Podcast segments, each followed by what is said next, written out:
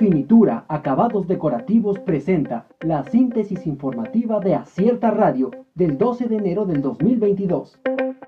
Productos pirata, alertan por cubrebocas, desinfectantes y pruebas COVID.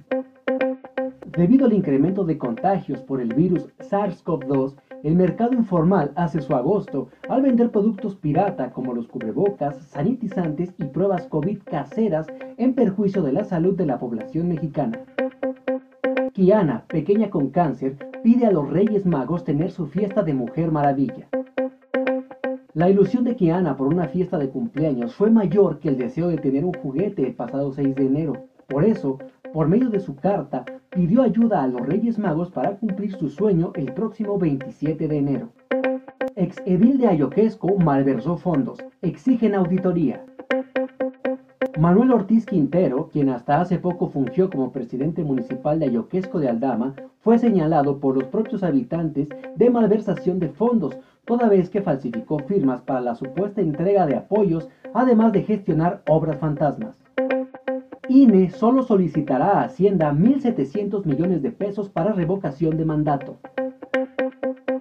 El Instituto Nacional Electoral discutirá este miércoles solicitar poco más de 1.738.94 millones de pesos a la Secretaría de Hacienda para realizar la revocación de mandato, luego de que logró encontrar poco más de 500 millones de pesos adicionales a los 1.500 que ya tenía previstos.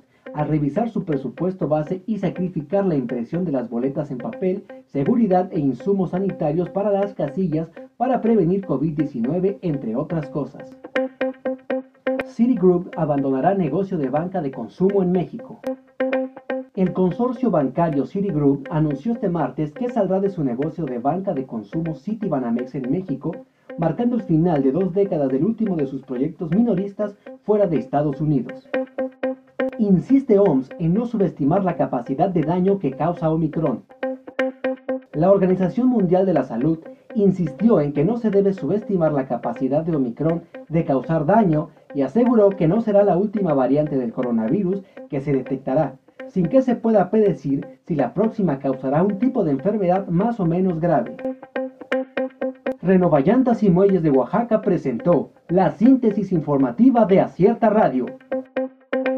Escúchanos el día de mañana con más información. Síguenos en las redes sociales como Acierta Oaxaca. Visita nuestra página web www.acierta.mx.